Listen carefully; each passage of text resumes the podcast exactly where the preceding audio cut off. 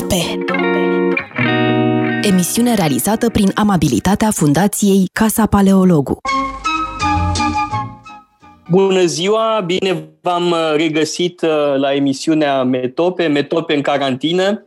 Uh, îl am alături de mine, ca de obicei, alături de mine, în spirit alături de mine, însă um, totuși la nu prea mare distanță, pentru că e în București, pe Răzvan Ioan. În schimb, invitatul nostru de astăzi este la naiba în praznic, este la antipozi, în Africa de Sud, Uh, și este vorba de Cătălin uh, Avramescu. Uh, foarte fericit văd că se află acolo în Africa de Sud mai degrabă decât într-un apartament în Berceni. Sunt convins că e mult mai plăcută carantina sau mai puțin dezagreabilă în Africa de Sud, într-o casă cu grădină, decât într-un apartament în Berceni. Și Însă, fauna este diferită toată. fauna, fauna din toate este... punctele de vedere. Din toate punctele de vedere. Uh, de la să carnivorile mari la carnivorile ceva mai mici, adică la oameni.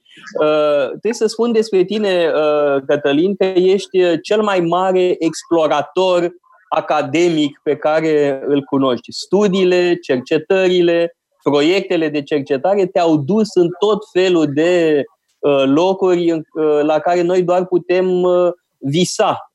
Ai, ai parcurs lumea întreagă și înainte de a-ți termina doctoratul și apoi cu burse postdoctorale și acum ești profesor la Facultatea de Științe Politice din București și continui să fii un explorator extraordinar. Uh, și Răzvan Ioan uh, e un explorator uh, academic pentru că a fost și în Brazilia o vreme, și în Franța, și în Olanda. Eu sunt mult mai banal, eu n-am studiat decât în Franța și Germania, vedeți, sunt foarte europocentric și nu am umblat ca voi pe toate meridianele lumii. Și, de fapt, vreau pentru început să abordăm două teme. Unu, să ne spui cum e acolo, Uh, ce faci acolo, să ne descrii viața uh, în mediul academic uh, din Africa de Sud și, evident, apoi aș vrea să vorbim despre Africa de Sud, despre problemele Africii, despre transformările sociale, politice, economice din Africa de Sud, din această parte a Africii. Dar aș vrea de asemenea să ne vorbești despre proiectul tău de cercetare. Uh, cu ce proiect de cercetare i-ai convins pe cei de acolo uh, să te uh, invite și să te alături comunității academice unde te afli. Da, deci, spune-ne întâi foarte rapid despre ce proiect de cercetare e vorba, apoi vorbim despre cum e acolo, în mediul academic și în Africa în general și apoi vreau să detaliem puțin proiectul tău de cercetare pentru că e un subiect uh, foarte interesant. Începem cu, cu una dintre temele pe care le-ai enunțat, anume uh, ce fac aici.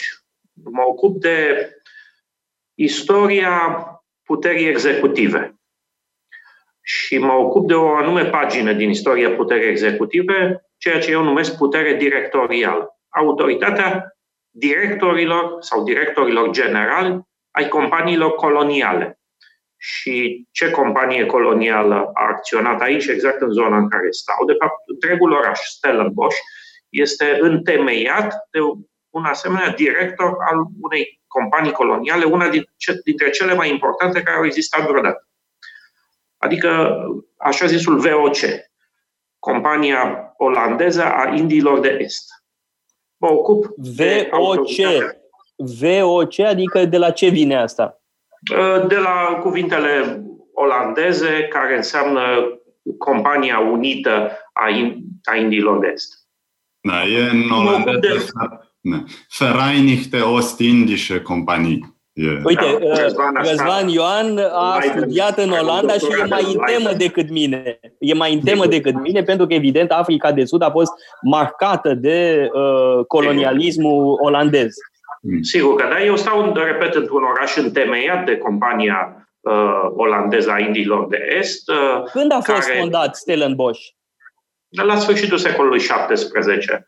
Și de aici vine numele de la un personaj uh, mit van der Stele și Bosch înseamnă literalmente tufișul, tufișurile lui Stele.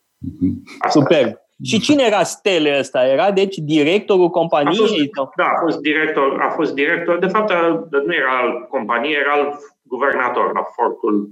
Atunci era doar un fort, după aș aceea s-a dezvoltat într-o colonie întreagă. Aș vrea mult să revenim asupra subiectului, pentru că e un subiect extrem de bogat. Uh, eu țin minte că ai făcut un curs la Casa Paleologu uh, despre Constituția Americană și în, uh, în prima parte a cursului ne-ai vorbit despre istoria coloniilor britanice și despre importanța companiilor coloniale.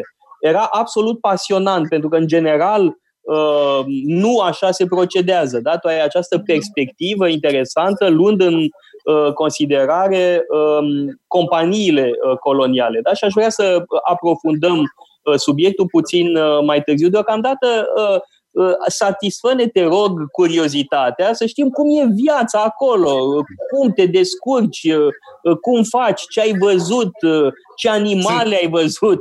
În carnivore mari pe stradă, te întâlnești cu lei, cu leoparzi. Hai să expediem întâi chestiunea unde sunt. Sunt la cercetători la Institutul de Studii Avansate din Stellenbosch, Uh, Stellenbosch Institute for Advanced Studies, PIAS, uh, acesta este acronimul, care este atașat Universității Stellenbosch, este una dintre cele mai bune universități sud-africane, iar STIAS uh, este o instituție similară cu Institutul de Studii Avansate din București, New Europe College, cel al cărui director a fost foarte multă vreme, cam, cam două decenii, Andrei Pleșu. Uite, uh, Răzvan Ioan este acum uh, bursier la New Europe College. Cred că și tu, uh, Cătălin, ai fost bursier da, la New Europe College. Deci eu n-am fost niciodată bursier. Da, e o instituție extraordinară în, în peisajul al interdeprimant, din păcate, al vieții academice românești. New Europe College, necul, cum îi spunem noi. O să-l rog pe Răzvan să nu comenteze, să păstreze o tăcere diplomatică, Uh, eu însă am impresia că New Europe College, ca și alte instituții similare, uh, nu mai e cum era la început. Uh, același lucru se poate spune și despre Institutul Mamă de la Berlin, care e un loc absolut extraordinar și știu de admite că și Răzvan Ioan trebuia să meargă acolo în cadrul cercetării pe care o face în prezent. Uh, dar nu mai e cum era în anii 80 sau anii 90. Uh, ceva uh, nu prea mai funcționează, nu, nu mai prinde maioneza, am impresia, în aceste institute de cercetări. Care impresia mea este, acum știu mai puțin situația de la NEC, mai știu ceva totuși, dar știu ce se întâmplă în multe universități, departamente și institute și din România și din Occident, este acest cancer al al extremei stângi. Eu nu-i spun corectitudine politică, pentru că mi se pare stalinism uh, brutal, dezlănțuit. Um, un fel de revoluție culturală în stil Mao. Um, o, o turnură extrem de neplăcută și de neprofesională, care substituie cercetarea academică cu, uh, cu propaganda politică deșanțată, atâta tot.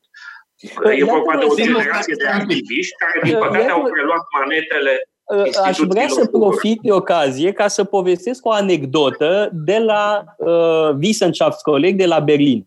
Un loc, repet, minunat, uh, am petrecut uh, trei luni uh, extraordinare uh, folosind biblioteca și resursele de cercetare ale Wissenschaftskolleg. Uh, dar uh, am putut vedea un clash uh, între două categorii de uh, stângă uh, foarte marcată. Uh, Giorgio Agamben este un filozof foarte interesant. Uh, sunt cărți ale lui Agamben absolut excelente. Uh, a scris una dintre cele mai bune cărți despre Pavel, despre Sfântul Pavel, despre Benedict al XVI-lea, despre Carl Schmitt.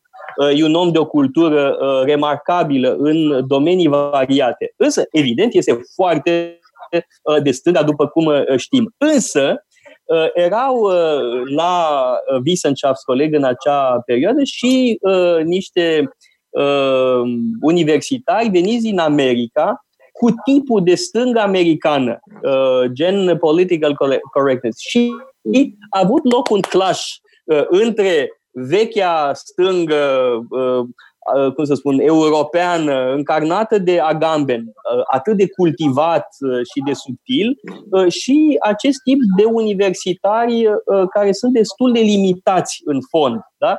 Uh, și aici nu e vorba doar de poziționare la stânga, la dreapta, la centru sau unde o fi. E vorba și de o anumită mărginire, cred eu, uh, care apare uh, din ce în ce mai mult în mediile universitare. Dar voia să spună Răzvan Ioan ceva și îl rog să mă completeze. A, da, până uh, nu avansăm prea tare pe drumul ăsta al criticii uh, stângii din universități, hai să spunem totuși că NEC este creat cu ajutorul Wissenschaftskolleg Berlin, bineînțeles, mai sunt și alte institute din America de Nord, institute de studii avansate și din Europa, printre care și Institutul Olandez de la Wassenaar. Unde arăși, Cătălin? Cred că ai fost, nu? Dacă nu mă înșel. Ai, uh... Cătălin a fost peste tot. A fost peste tot. Eu am ajuns peste tot. Uite, la Berlin n-am fost. Da. Eu am ajuns la Wassenaar o singură dată, a fost o conferință, un atelier despre Nietzsche.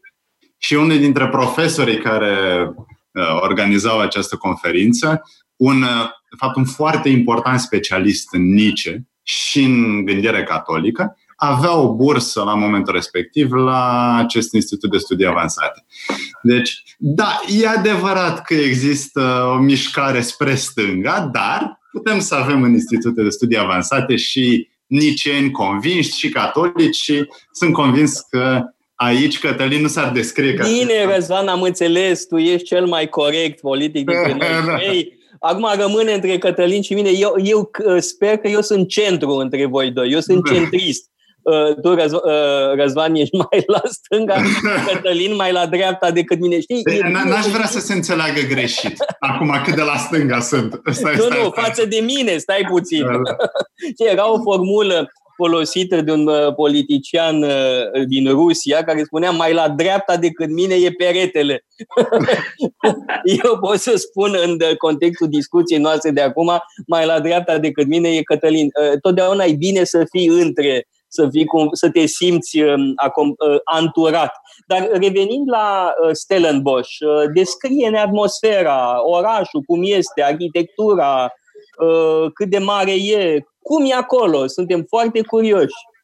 Toate, trebuie să-ți spun că nu doar eu cred asta, mulți oameni cred asta. Stellenbosch este literalmente cel mai frumos oraș din Africa. Nu spun doar din Africa de Sud. Din, din Africa, Africa tucur. Din Africa, da, din Africa pur și simplu. Este un oraș uh, destul de mic, are oficial cam 19.000 de locuitori. Zona urbană, sigur, e puțin mai mare, se duce spre 80.000. Um, este un oraș fabulos. Este întemeiat de olandezi, de coloniști olandezi, dar au venit după aceea coloniști din practic toată lumea, Germania, hughenoți francezi, um, evrei, e și o sinagogă în centru. Uh, sunt și africani aici. În general, populația este de origine olandeză, africane, cum se spune. Ei vorbesc o limbă africană, care este un dialect al limbii olandeze are și influențe din tot felul de părți, inclusiv malaiziene, africane. Uh, e un dialect destul de aparte. Și, repet, este foarte frumos și ceea ce este și mai frumos este uh, înconjurat de munți orașul, deci orașul ca oraș e foarte, e foarte turist. Numai că este înconjurat de munți absolut spectaculoși și în, în, în văile acestor munți sunt Podgori. Podgori extraordinare. Aici se face cel mai bun vin din Africa de Sud. Africa de Sud știți că este unul din principalii producători de vinuri. Și multe dintre aceste podgori au case de oaspeți, hoteluri, uh, restaurante, bistrouri, Uh, se vizitează, faci un tur, uh, câteva asemenea podgori pe zi poți să vizitezi, pentru că sunt foarte aproape. Unele sunt la capătul străzii aici. Uh, am și... băut vin din Africa de Sud, extraordinar de bun, Fabulos. foarte bun Fabulos. vinul din Africa de Sud și nu știam că acolo se produce. Deci în zona asta... Aici, înțeleg aici este epicentrul, de fapt toată zona în engleză se numește winelands, deci zona vinului. Grozav, grozav. Da, este, Dar mai spune-ne ceva, ziceai că e un oraș turistic. E turistic uh, din uh, pricina naturii și a vinului sau este turistic și pentru că sunt muzee, monumente? E turistic din mai multe motive. E turistic și pentru că este destul de aproape, cam vreo 40 de kilometri, 45 de kilometri de Cape Town. Um, Cape Town, care este, de fapt, principala destinație turistică din Africa de Sud, mai parcul Kruger, care este în partea cealaltă a Africii de Sud. Africa de Sud este gigantică. Ca țară este gigantică. E mai ușor, de pildă, să plec de la București să ajung la Viena sau la Berlin decât să plec de aici și să ajung la parcul Kruger. Uh, distanțele sunt mai mari aici. Um, dar e frumos nu doar pentru că este aproape de Cape Town, nu doar pentru că orășelul e frumos ca atare, serviciile sunt extraordinar de bune, prețurile pentru noi cei veniți din Europa, chiar și din România, sunt foarte mici. Am transformat în agent de vânzări pentru turismul sud-african, dar vă spun că uh, prețurile sunt foarte convenabile. E adevărat, în parte datorită faptului că randul a slăb, moneda lor națională a slăbit foarte mult. Dar uh, Iată-mă că te întreb. Uh, da, e rost să facem o călătorie de studii cu Casa Paleologul, că, mă rog, noi avem uh, principiul ăsta că nu facem călătorii de studii turistice. Noi mergem în locuri interesante, da? Uh, da nu mergem la plajă, nu mergem la munte, Uh, întreb dacă e un interes major din punct de vedere cultural, Sigur istoric, da. intelectual. Sigur că da, aș spune uh, uh, Stellenbosch, Cape Town, această regiune e foarte importantă și din punct de vedere cultural uh, și științific, dar asta nu ne privește pe noi pentru că noi suntem în zona umanistă. Uh, gândește însă că școala de medicină de la Cape Town este renumită. Primul transplant pe inimă a fost făcut la Cape Town, din lume, la Cape Town în 1967 de medicul Christian Barnard. Uh, și acum școala de medicină sud-africană este extrem, extrem de bună. Uh, dar revenind puțin în zona noastră, este multă istorie. Una dintre cele mai bine conservate fortificații din secolul XVII este fortul uh, Bunei Speranțe la Cape Town. Insula Robben, Robben Island, este lângă Cape Town, te duci cu bacul acolo, acolo a fost întemnițat Nelson Mandela. Afli ceva despre istoria apartheidului. Afli ceva despre guvernarea colonială, uh, afli ceva despre uh, perioada în care 1795, când englezii au preluat colonia capului, cum se numea, atunci au, apoi s-a transformat în, în nu așa, Uniunea Sud-Africană și în sfârșit, după aceea Republica Sud-Africană și în sfârșit Africa de Sud, Republica Sud-Africană de astăzi post-apartheid, de după 1994. De foarte, foarte multă istorie. Uite, îți dau un exemplu. Am fost la Fortul Bunei Speranțe, în Cape Town, o fortificație extraordinară acolo și cu un muzeu destul de bogat înăuntru și am văzut, printre altele, ce crezi? O uniformă de, ține-te bine, de panduri. De Cum pandur. căuta acolo pandurul? Bă, nu era pandurul. Nu era pandurul anume din România, dar în uh, secolul la început secolul XIX, sfârșit secolul XVIII, pandurii erau, originea lor este din Balcani, ei sunt inițial uh, croați. Uh, și apoi uh, pandurul a devenit un tip de soldat. Uh, și spui pandur, dar nu zici e pandur, dar nu, nu detectezi de aici o anume origine națională. E mai curând un anume tip de infanterist, pușcaș. Și uniforma de panduri, de panduri au luptat la capul bunei speranțe. Incredibil. da. Uh, văzusem la tine pe Facebook uh, și mi-ai și trimis tu niște poze care m-au oripilat. Uh, te-am da. văzut aruncând, aruncându-te cu parașuta. Uh, da. și, uh, am este fost ceva ce filozofii fac. Nu, n-ar face așa ceva. Zău, nu, eu sunt uh, oripilat. Uh, dar, mă rog, ce alte năzdrăvănii ai mai făcut pe acolo? Ce ai mai făcut? Te-ai dat... Ah, am zis că te-ai dat cu parapanta. Ce ai mai făcut? Cu parapanta, cu parașuta, am încheiat gheparzi, am fost să văd uh, Bun, dar cred că gheparzii erau sedați, erau luaseră calmari. Nu, erau hrăniți bine și atunci nu, nu, nu sunt foarte bine, nu.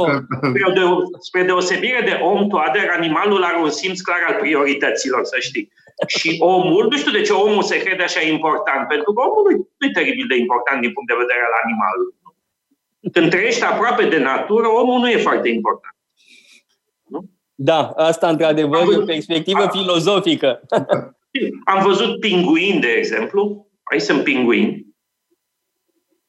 Pinguini te-ai dus special ca să vezi pinguinii, nu? Sau cum? Da, sunt în Africa de Sud. Există o variantă numită pinguinul pitic sud-african care trăiește în câteva colonii pe coasta uh, sud-africană. Te duci pe plajă acolo și în jurul tău sunt pinguini, dar trebuie să te dai la o parte. Pentru că și ai fost și în faimosul parc Kruger? Nu, Kruger, cum e prea este departe. departe. Am fost într-o rezervație numită Achila, care este mai aproape, unde am văzut elefanți, rinoceri și tot așa. Deci sunt multe lucruri de făcut. Am fost uh, foarte frumos la Cape Town, este muntele acela, Table Mountain, care este fabulos. E unul din cele mai frumoase locuri, realmente, unde te poți duce. Uh, este un, un teleferic care urcă în vârf, acolo ai un platou foarte frumos, așa cumva ca, ca platou Buceci, foarte frumos amenajat, unde vezi oceanul, vezi orașul Cape Town, este e realmente fabulos. Și uh, am făcut și rapel, cum se spune, cobor pe frânghie, ca să traduc așa, uh, de pe faleza uh, de la Table Mountain. A fost uh, extraordinar. Um, Dar Sunt multe lucruri de văzut aici și mi se pare că prețurile sunt extraordinare. Da, spune-ne ceva, carantina acolo, cum se trăiește? Cum este? E mai severă decât la noi? Mai strictă? E mult mai severă decât la noi. Mult mai strictă. Adică, dă-ne exemple concrete. Păi, uite, uh, nivelul 5, care a fost pentru uh, 5 săptămâni, acum 3-4 zile am trecut la nivelul 4, e doar un pic mai relaxat, dar nivelul 5 însemna așa. Deci noi am stat o lună și ceva în casă, aveam voie să mergem doar până la colț, să ne cumpărăm ceva sau până la farmacie. În rest, nimic, nimic, nimic, nimic. Nimic înseamnă, de exemplu, că nu poți să-ți comanzi ceva prin curier, de pildă... Da, asta este, uh, voiam să te aud spunând asta, pentru că e o diferență enormă față de situația din România. Uh, aici putem comanda uh, prin Glovo, Bringo și ce mai fi, pe când uite că în Africa de Sud nu e voie să comanzi, da? este o interdicție totală. E bine nu să e știe lumea lucrul ăsta, să comparăm uh, da, da, da, diferențele da, de la o țară la alta. Să mult mai că se, se respectă, cel puțin aici în Stellenbosch, am văzut oameni, n-ai voie să-ți plimbi câinele uh, pe stradă. Cum n-ai, n-ai voie, voie să-ți plimbi câinele? De trei zile ai voie, dar timp de o lună și ceva n-ai avut voie nici să scoți câinele pe stradă. Acum ai voie între 6 și 9 dimineața, atât. Atât. Ah, atât. foarte strict, e mult mai strict decât la noi. Uh, deci n-aveai voie să-ți plimbi câinele, n-aveai voie să faci jogging. Am văzut oameni făcând jogging în curte la ei, n-aveau voie să iasă. Nu? E, și eu uh, fac jogging urcând de la un uh, etaj da, la altă casă, uh, nu, s-a interzis complet de o lună și ceva, nici acum nu se vinde, s-a uh, interzis complet vânzarea de alcool. Nu se vinde alcool, nici măcar bere. Asta e foarte da? grav. De ce? Uh, pentru că s-a constatat, vorbesc serios, uh, Răzvan, și eu am întrebat de ce. Uh, pentru Bun, dar tu ești constatat... cam prohibiționist, Cătălin. Noi știm că eu, tu da. ești un tu ești cu Liga eu... Anti-Alcool. Da, sunt unul din puținii din România, nu e așa? Eu te uh, combat pe tema asta, eu nu sunt de acord. Tu vrei să suprataxezi uh, băuturile Da, și vreau să nu se mai vândă la asistat social și la pensionar alcool. Stai un pic, eu sunt de acord să suprataxăm, dar nu să interzicem. Uh, răz, de ce? Cătălin este prohibiționist.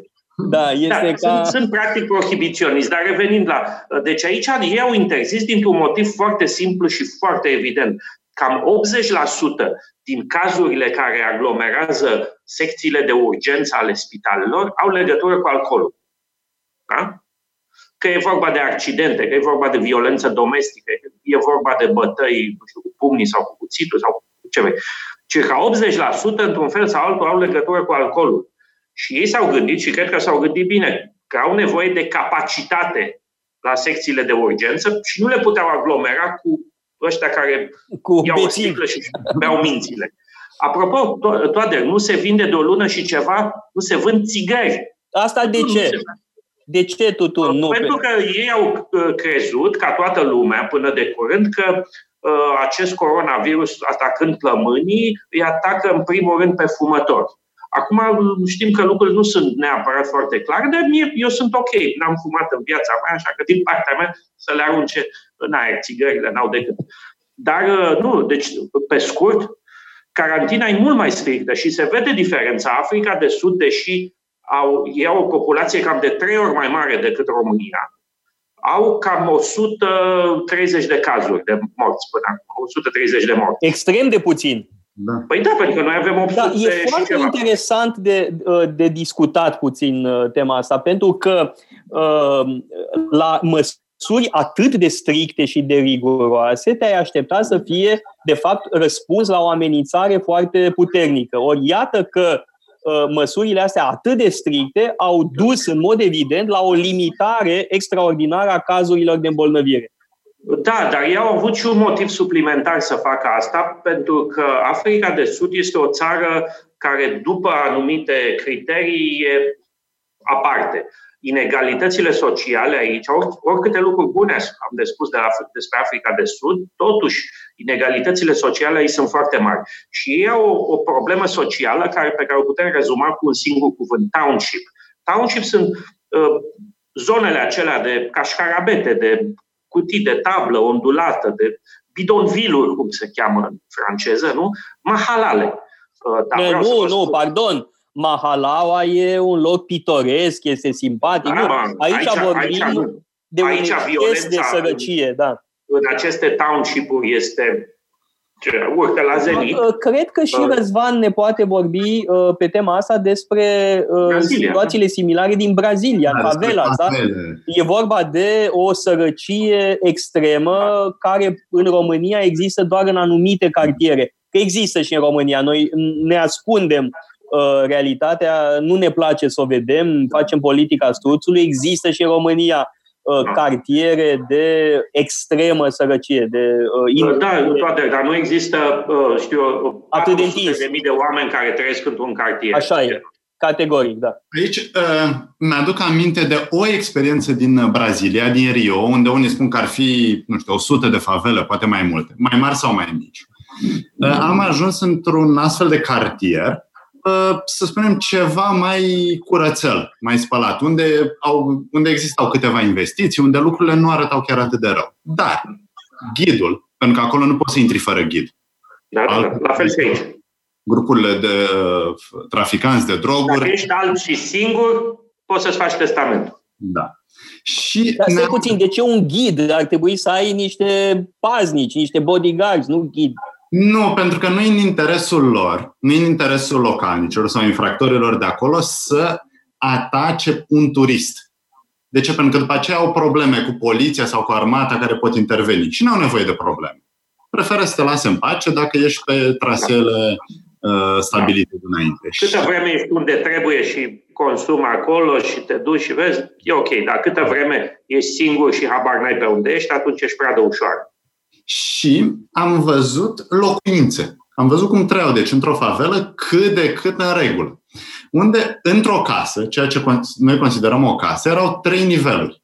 Și erau unii oameni care se culcau în nivelul cel mai de jos. Ceea ce înseamnă, de fapt, o gaură unde te tărai ca să nu te plouă. Atât. Nu, a, asta era singura idee. Și nu era o casă propriu ci era un fel de capsulă, mizeră, în care dormeai. Acum, bineînțeles, lăsăm la o parte confortul, de fapt, de care nu putem vorbi. Acolo nu aveai act de identitate. Deci cum te puteai angaja? Să spunem că vrei să ieși din situația respectivă. Cum poți primi un act de identitate? Cum poți primi corespondență? Și în mod structural, oamenii de acolo nu aveau nicio șansă sau aveau foarte puține șanse. Din cauza felului în care trăiau. Și n-am fost niciodată în Africa de Sud, am închipui că sunt condiții asemănătoare, dure. Revenind de unde am pornit, la punctul de plecare, uh, uh, spunea Cătălin Avramescu un lucru foarte important și anume că aceste măsuri atât de stricte țin pe de o parte uh, de o prudență sănătoasă din partea guvernului din Africa de Sud, dar pe de altă parte are legătură și cu această inegalitate extremă. Da, toate, pentru că aici... Cartiere foarte vaste sunt, ar fi fost extraordinar de vulnerabile da, ă, păi mă uitam pe statistici, unul dintre cartiere, ca Elice, are deja 500 de cazuri de infecție coronavirus. Acolo nu există practic spațiu privat. Ideea că te distanțezi social de cineva când șapte oameni trăiesc într-o cutie de tablă e utopică, nu? Like. Și atunci ei se temeau foarte tare, mai ales că populația de acolo este deja afectată de SIDA, ratele de infecție cu SIDA sunt senzaționale aici, și de TBC. Pe de altă parte, se bănuiește, nu e foarte clar că un vaccin pe care ei îl administrează și multe alte țări îl administrează contra TBC-ului s-ar putea să fi generat și un anumit tip de imunitate împotriva coronavirusului. Nu e încă foarte clar, deci să nu răspândim zvonul că e așa, că nu e așa, se discută acum despre asta. Uh, dar um, ce alte măsuri uh, uh, s-au luat acolo? Deci nu e voie să cumperi alcool, nu e voie să cumperi tutun, nu aveai voie să-ți plimbi nici măcar uh, câinele, Câine. nici jogging, nimic. Alte... S-au închis toate instituțiile, s-au închis toate granițele. Nu e ca la noi, că dacă cunoști pe Arafat, dacă ești de la nu știu ce companie din Sibiu sau asta, încep să trimiți tu uh, uh, muncitori în Germania la Sparanghel sau mai știu eu ce. Nu. Aici s-au închis granițele și s-au închis granițele, adică gata, pum, stop. Nu, nu intră, nu iese nimeni. După aceea, nu merg autobuzele, nu merg uh, tramvaie, nu merg uh, trenuri, nu, nu merge nimic, nimic. Uh, până acum trei zile. Acum s-a dat drumul așa puțin și pentru anumite, tip, anumite de muncitori, pentru anumite tipuri de servicii. Dar timp de o lună și ceva n-a mers absolut nimic. Nu tu Uber, nu tu taxi, nu tu nimic, nimic, nimic. Dar voi la, univers... nimic. Uh, la universitate ați lucrat uh, prin Zoom? Ați, ați uh, da, seminariile la seminarii online? Le ținem, da. le ținem online, da. Aha. Bun, acum... Da, totul e închis. Totul e închis. Da, de altfel, bun, vorbeam de NEC, la fel se întâmplă și acolo, tot online. Când da. se ține seminarii, la fel nu avem Da, da. Eu am, de-abia aștept să scăpăm de perioada asta de uh, cursuri online, pentru că Ehm, nu știu, nu mi se pare o regulă, dar mă rog, asta e până la urmă, sunt anumite nevoi, trebuie să stăm izolați, dar, repet, abia aștept, pentru că nu, nu e o soluție de, de durată. Care dar are și puncte tema. bune, eu zic că are și avantaje. Da, uh, pentru, că, pentru că tu nu dai note toate.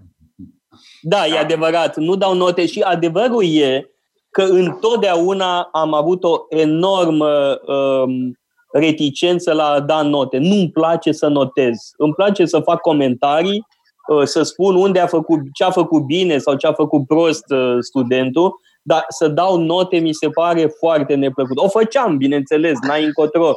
Eu știu că tu ai o mare satisfacție să pici studenții care merită să pice. Hai să presupunem că ăsta este un punct de vedere. Da. Adică, ție, uh, cred că ți-ar plăcea foarte mult uh, Harvey uh, Mansfield, profesorul de la Harvard, ah, care m-a luat sub aripa lui protectoare și care, evident, că e o mare figură în filozofie politică, teorie politică. Harvey Mansfield was the toughest grader on Harvard campus. Era cel mai dur profesor în privința notelor. Pe el îl cheamă Harvey C. Mansfield și se spunea Harvey C. minus uh, Mansfield, că dădea foarte multe C minus, asta ca să fie drăguț dădea C minus.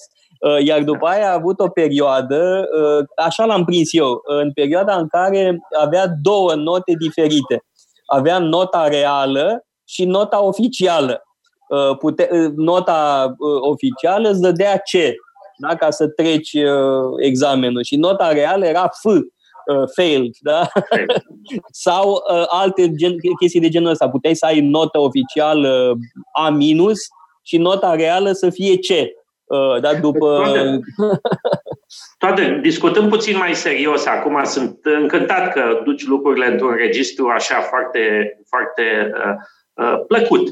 Dar trebuie să spun și un lucru mai puțin plăcut. Problema cea mare nu este cât spică la facultate, la cursul X sau Y. Problema este cum ajung la facultate oameni care nu știu gramatica elementară a limbii române, uh, nu știu diferența dintre, nu știu, Ștefan cel Mare și Mihai Viteazu, uh, n-au citit o carte în ultimele câteva luni și tot așa. Și noi avem, din păcate, chiar la Universitatea București, asemenea studenți. Nu vreau să dau exemple, pentru că, din păcate, este un tip de om care a scăpat din învățământul liceal românesc, care e complet distrus. Complet distrus, subliniez. Bun, complet acum, distrus. Uh, ce spui tu este că mai cu seamă pentru uh, notare e problematic uh, varianta asta de lucru online. Da? Mai cu da, seamă da, din punctul ăsta de vedere.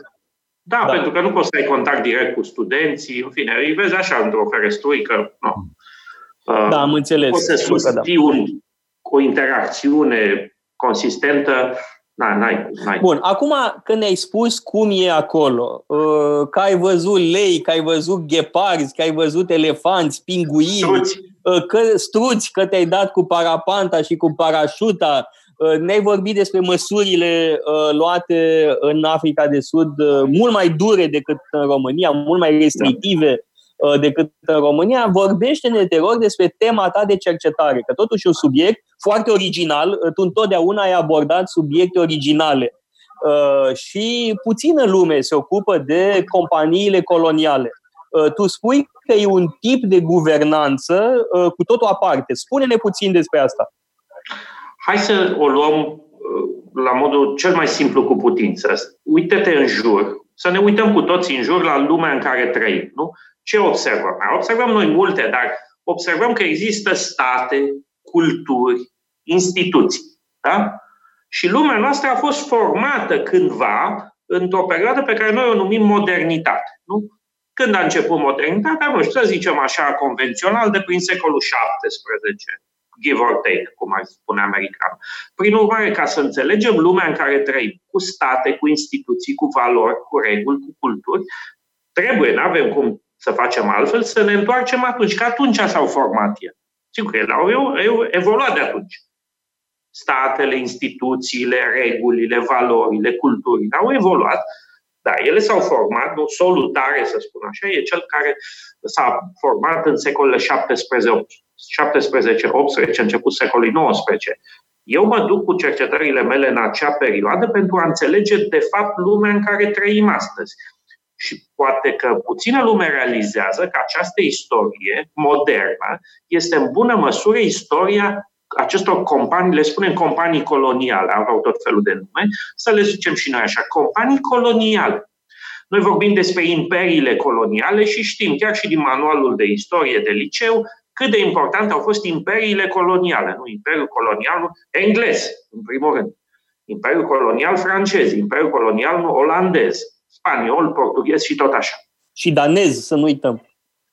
A avut într-adevăr un mic uh, imperiu și Danemarca. Dar, atenție, dar, când noi ne uităm pe acele hărți și vedem unde era, citez, Imperiul Colonial Englez, puțin realizează că acele teritorii erau de fapt administrate nu de statul englez ca atare, ci de o companie colonială. De regulă, nu întotdeauna, dar de regulă, era vorba despre cea mai mare companie a tuturor timpurilor, este vorba de compania engleză a Indiilor de Est, East India Company. Nu? Și uh, altă companie foarte importantă, companie foarte importantă a fost uh, VOC-ul, compania olandeză a Indiilor de Est. Acestea erau două, cele două mari rivale compania engleză fiind ceva mai mare de regulă.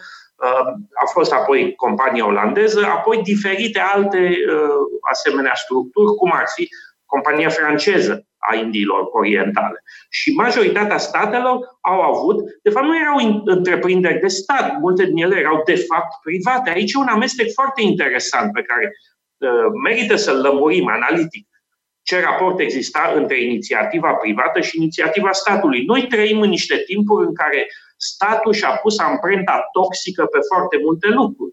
Observați de altfel că uh, acest virus ne vine dintr-o țară care este paradisul etatismului, China comunistă, nu? Ori ce constată și de asemenea răspunsul atât de zănatec pe care îl vedem în România este organizat tot de acești slujbași ai statului, nu? Când în realitate, e o mică paranteză aici, când în realitate, dacă noi avem speranță să scăpăm totuși de acest coronavirus, de această pandemie, această speranță ne stă tot în instituțiile private, tot în companiile uh, uh, private. Cine va crea un vaccin, nu? Cine va, îl va fabrica? Până la urmă, tot firmele private o vor face, nu? Ce s-a făcut până acum, testele alea faimoase, ele sunt făcute de firme private. Ele au inventat, ele au răspândit, ele au produs acest, majoritatea acestor teste, nu? Cele mai rapide, cele mai precise, vaccinurile, tratamentele, toate acestea sunt făcute de firme private. Revenim și spunem, aceste companii erau firme private, de fapt. și administrau teritorii foarte importante și aveau niște caracteristici care le pun într-adevăr în această categorie a firmelor private, dar și caracteristici care țin de ceea ce numim noi mai încolo autoritatea de stat. Trimite ambasador, uh, semnează tratate, au trupe. Spre exemplu, în secolul XVIII, trupele din India, armata din India, să spunem, a companiei uh, engleze a Indiilor de Est, această firmă privată avea trupe mai puternice decât cele la dispoziția în Marea Britanie, la dispoziția monarhului britanic. E, e fabulos. Nu să vezi că cea mai puternică armată a lumii la un moment dat era probabil armata acestei firme private, compania engleză a Indiilor de Est. Și e foarte interesant să vezi cum s-a constituit autoritatea, cum se transmitea, cum aceste companii, de exemplu, administrau teritoriul lor ca o autoritate de stat. Aveau legi, constituții, tribunale și tot așa. Da, Ele te rog foarte mult, uh, Cătălin, să ne dai bibliografie. Hmm. Uh, nu doar uh, Răzvan și cu mine vrem să citim despre asta. Sunt convins că și cei care te ascultă, cei care ne ascultă, sunt interesați să aprofundeze. Da? Chiar aș vrea să citesc despre istoria companiei respective. Sper, sper că o să pun în curând pe piață. VOC. Da, sper că o să pun în curând pe piață ceva în limba română, pentru că, din păcate, în limba română toate nu avem practic nimic. Bun, o să fie singura carte în limba română despre companiile coloniale, dar vrem să mai citim și în alte limbi, în engleză, în franceză, că mai știm și alte limbi. Uh, putem, uh, putem citi și înainte de a apărea cartea ta. Nu fi egoist, te rog. Garantez, nu, nu, cumpărăm cartea ta, o vom promova, facem lansare, mergem peste tot prin țară, ă, dar zine și nouă alte cărți, vrem să citim. Sigur, lucrul la care lucrez acum este legat de autoritatea acestor directori ai companiilor coloniale ă, și ă, ipoteza de lucru este că de acolo se trage autoritatea executivă supremă a unei funcții cum ar fi aceea de președinte al Statelor Unite ale Americii. Da, țin minte. Ai diferite cărți foarte interesante da. care merită citite despre istoria președinției americane.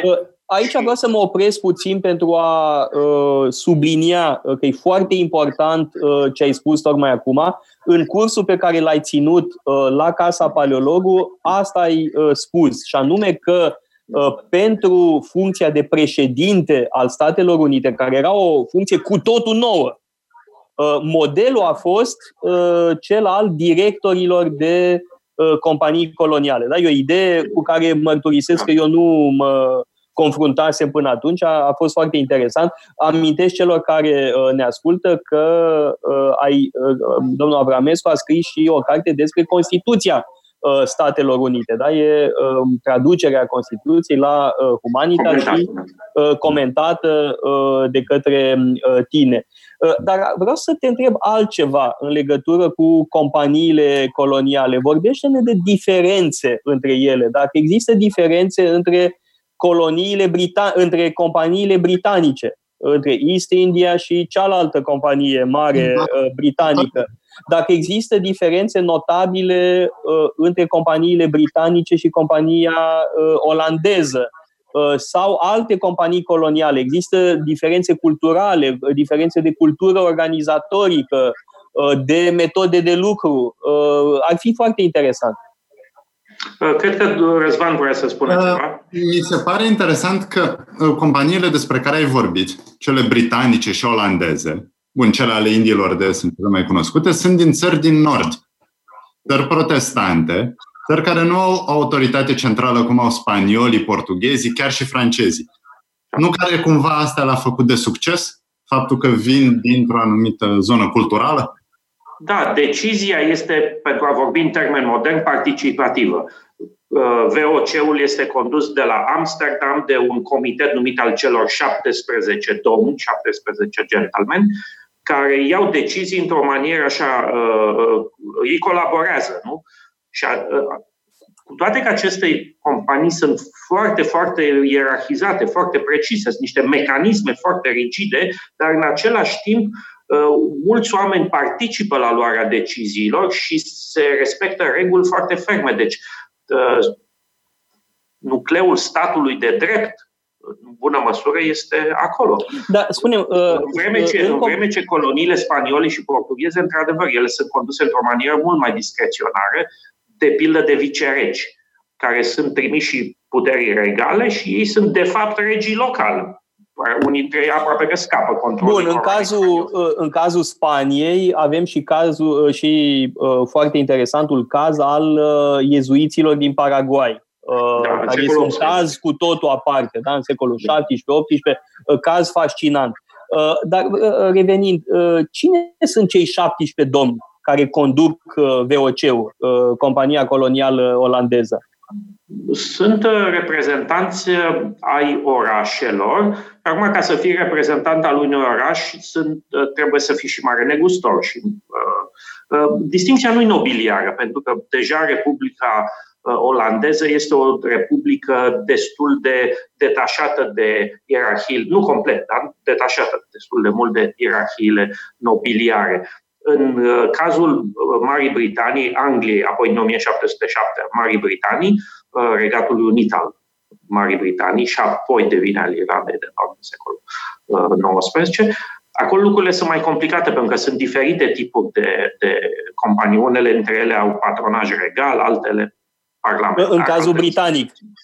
Da, acolo e mai complicat. Dar deci spune ce, uite, e ceva ce nu... Dar, dar în esență ai dreptate. Acolo oamenii participă, sunt foarte mulți, unii au acțiuni, unii sunt capitani, unii au drept de vot, alții nu au drept de vot, unii sunt guvernatori, alții sunt oficiali de diferite grade. E foarte complicat, dar ideea este că e o mașinărie a guvernării cu reguli precise și oamenii colaborează acolo. Nu e o democrație, dar e, e ceva.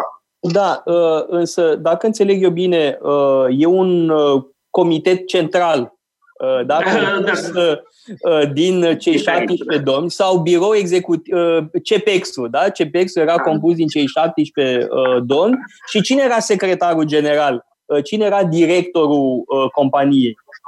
Da, sunt, sunt diferite uh, metode, sunt aleși director general acolo. Uh, în cazul VOC-ului, conducerea este colectivă, în cazul altor companii este mult mai personalizată uh, și ceea ce contează printre altele este și cum este condusă colonia respectivă. Multe colonii sunt conduse cu formule guvernamentale diferite. Este mult de spus, dar, repet, ceea ce este foarte important este să vedem că au reguli electorale, au uh, reguli de comportament, au un cod legal, au, uh, dau socoteală administrativ. Guvernatorii aceștia dau rapoarte foarte detaliate cât au cheltuit, cât au încasat, câți oameni au angajat, câți au fugit de pe domeniile respective, câți sclaveau, câți servitori, câți, tot așa, totul e foarte, foarte... Uh, câte companii coloniale există în Olanda? Ah, au existat Existau. multe. Ah, mai, mai multe. Două, două mari, două mari pentru că a existat acest VOC și a mai existat Vicul, o companie a indilor de um, vest. Adică Indonezia. Nu, asta e prima, VOC-ul este pe est. Estul este Aha. Indonezia și Vicul este, acoperă zona Antilelor, partea aceea, unde și acum olandezii au niște teritorii, nu așa, Curaçao. Aha, deci sunt două mari companii în cazul Olandei, în cazul Marii Britanii, cu câte oh, În cazul Marii Britanii sunt multe. Mai de multe. Fapt, poate că prima companie de acest tip a fost compania Muscoviei, mă rog, e o discuție întreagă, nu știu care a fost prima. Uh, de la 1600 avem acest East India Company, mai avem Royal African Company. De fapt, cazul englez este foarte interesant și pentru că Anglia este Marea Britanie, să spunem, este poate ultima țară care folosește în mod uh, uh, insistent, structurat aceste companii. De exemplu, ele au existat urmașele acestor companii, unele dintre ele chiar așa se numesc. Uh, Royal Niger Company și tot așa, ele uh, exploatează, devin companii comerciale moderne. Unele dintre ele există și în ziua de astăzi. Uh, au fost topite în diferite concernuri. Gândește la exploatarea aurului și diamantelor în Africa de Sud. Iată unul dintre motivele pentru care sunt în Africa de Sud. Pentru că aceste companii coloniale în Africa de Sud nu și-au încheiat existența destul de subit cum a fost cazul de pilă companie engleză a Indilor de Est, nu mai vorbesc de companiile franceze care au, au sucombat la Revoluție. De exemplu, cele engleze au mai supraviețuit supraviețui puțin în secolul XIX. Dar după aceea s-a terminat cu ele. În schimb, până în secolul 20, unele companii în Africa de Sud au supraviețuit. Deci, practic, ele dispar în secolul XIX. Da, da, la începutul secolului XIX. Dispar din mai multe motive. Unul dintre ele este pentru că se pune capăt sclaviei. Marina Regală Britanică pune, să zic așa, piciorul în prag, nu știu cum vine expresia asta în cazul unei marine de război, dar să zicem, uh, și uh, sugrumă uh, traficul de sclavi în Oceanul Indian și în Oceanul Atlantic. Și practic asta încheie da, unele dintre ele sunt companiilor. Uite, foarte interesant. Da la compania Indiilor de Est, olandeze, este că ei sunt cei care au primul logo corporatist. Da. Cei care se plimbă prin Amsterdam, spre exemplu, vor vedea un V mare și pe cele două brațe ale V-ului un O și un C. Asta este primul logo și devine o marcă, marcă înregistrată și peste tot în lume este... Imprimată pe tunuri, pe diferite lucruri. Da. Și mai e ceva interesant. Și anume, în funcție de orașul în care vedem acest logo, vom vedea o literă și deasupra. Asta vine de la oraș. Pentru, de exemplu, dacă e în Amsterdam, avem un A deasupra. Dacă avem uh, organizația din Delft, avem un D. Sau din Middelburg, avem un M. De ce? Pentru că erau șase orașe. Inițial șase orașe care compuneau acest Consiliu General de 17, de Herren 17. Uh, și toți aveau un drept de vot. Bineînțeles, Amsterdamul era uh, centru, era cel mai important. Dar uh, interesant este că avem această conducere burgheză și nu avem un membru al Casei Regale implicat. Da, da, da, corect, corect. Cred că e sigură, nu? În Anglia avem totuși membri ai familiilor nobiliare regale implicate. Sau Sigur că da, avem, avem colonii întregi care sunt patronate nu, de, de personaje ale familiei regale. Nu? James al II-lea, spre exemplu, patronează o asemenea colonie în uh, prințul criptocatolic. Patronează o asemenea colonie în, în America. Nu găsim într-adevăr asta. În schimb invers, în, în uh, Franța, uh, regele creează un oraș special pentru aceste activități, uh, Lorient. Lorient este creat anume, de asta se numește Orientul. Nu este portul către Orient. Nu? Lorient, care acum este un port militar major al Franței, este creat pentru uzul companiei Indiilor Orientale uh, ca port oficial. Nu? Există și acum există muzeul uh, companiei franceze pe care îl vedeți acolo. Sigur că e important și capitalul privat. Regele spune la un moment dat că e puțin vexat de treaba asta, zice trebuie să lucrez cu acei gentilomi din Saint-Malo, acei monsieur din Saint-Malo, se referă la armatorii privați din Saint-Malo. Ei sunt importanți, ei au corăbile, ei au know-how, să spunem, cunoașterea, ei au hărțile, ei au, au multe lucruri, au contactele, e, nu poți să treci de ei. De asta E un echilibru între puterea regală și puterea burgheză, dar puterea regală în Franța este, nu așa, mult mai, uh, mai evidentă. În vreme ce în Anglia lucrurile sunt în flux, în vreme ce în, în Olanda, Olanda întotdeauna a fost foarte burgheză, nu? Uh, acolo lucrurile sunt mult mai uh, simple. Uh, da, pentru că, bun, familia regală de astăzi, familia de Orania Nassau, în perioada respectivă, în perioada despre care vorbești, nu era foarte puternică sau nu era o familie regală în adevăratul sens al cuvântului. Da. Chiar în perioada în care este format VOS-ul, Compania Indilor de Est, omul cel mai important din Olanda probabil este un, un om care nu are sânge regesc, și anume Johan van Olden Barneveld. Un, un alt funcționar, un pensionar al Olandei. Da. Mai, zine, mai zine nume de astea olandeze că ne bagi în cofă. N-am, n-am reținut nimic. Cum îl cheamă? Ian Ol? Ia, uh, Johan. Johan. Johan, Ioan, Fan. Fan, asta e ușor. Până aici am înțeles. Și numele de Acum familie. începe oroarea. O... Da. Olden Barnefeld. Se scrie Olden Od, Barnefeld. Olden Barnefeld. Și ăsta era, ăsta era mare sculă în Olanda în secolul da. XVII. Da, la început. Și era, era mare pensionar. Știu că îmi povestea tata când că spunea că atunci când era el copil, auzise de mari pensionari din Olanda. și visa și el să ajungă cândva mare pensionar. Îi plăcea foarte mult cum sună asta, mare pensionar, da? Deci marele... Ce era marele pensionar în Olanda? N-a sfârșit-o prea bine acest mare pensionar. Bun, a fost bine cât a fost pensionar, dar cei care merg astăzi în Haga pot vedea în uh, clădirea principală unde este sediul guvernului, în het Binnenhof, locul unde a fost arestat și locul unde a fost executat. Olden Barnefeld, da? da? Acest uh, domn. Dar, Dar care... ce făcea un pensionar? Se pensiona. Ce făcea un pensionar în Olanda? Trăgea Marele pensionar ce făcea? Trăgea toate sforile, organiza politica internă. Era un fel de președinte, de fapt. Era ca Iliescu, stai puțin, că și noi îl avem pe marele pensionar care trage toate sforile. Aș da. avea unele rezerve la descrierea asta. A, bă, mari rezerve, evident. Cultural. Că... Cultural. Dar ce concret, stai puțin, că trăgea sfori, care era uh, rolul lui instituțional? Că trăgea sfori, am înțeles.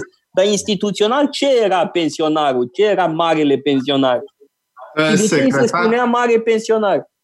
Secretar al stărilor generale. Și A, el, era un fel de secretar general. Da, și el conducea adunarea legislativă din provincia Olanda. Pentru că noi spunem în propriu Olanda, e vorba de da. Uh, țările de jos, Republică în acea perioadă, cu șapte provincii. Din care, care Olanda e una. Provinciile Unite. Numai că Olanda era de departe cea mai bogată. Cam jumătate din bugetul provinciilor unite venea din Olanda. O, pentru că pe teritoriul Olandei se aflau orașele mari, Haga, Amsterdam, Delft uh, și așa mai departe, Rotterdam. Deci ei aveau rolul principal. Cine conducea politica provinciei Olanda, conducea de fapt statul, Provinciile Unite. Deci marele pensionar, ca să înțelegem bine cu toți, era secretarul adunării generale. Da. Aha. Și din postura asta trăgea sfori. Da. Am da, el controla buget, controla bani. A, de... controla bugetul, controla punga. Avea acces la pungă, la baierele pungii. Da. Acum, Vreau să spun un lucru care este de asemenea foarte cunoscut și cred că trebuie să-l reamintim.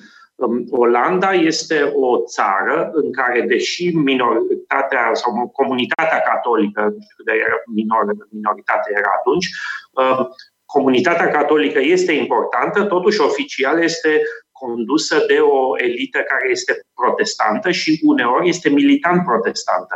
Prin urmare, protestantismul, cel puțin în versiunea pe care o găsim în Olanda, calvinismul, nu? Protestantismul este o forță istorică importantă care a modelat cultura olandeză. De ce spun asta? Pentru că noi am avut, zic eu, nefericirea istorică să fi stat în estul Europei. Unde... A, nu, nu, mă disociez, nu sunt de acord cu ce Disociază-te, dar eu vreau să termin fraza. Și după aceea nu te las să termin fraza, nu te las, mă disociez înainte ca tu să termin. Bun, continuă cu blasfemiile tale, bine, da, zi. Da, deci noi am avut nefericirea să stăm în, sub, sub uh, talpa Bisericii Ortodoxe și cred că mental nu ne-a făcut bine. Cred că era mult mai bine ca România să devină o țară... Cătăline, tu mai vrei să candidezi în alegeri anul ăsta?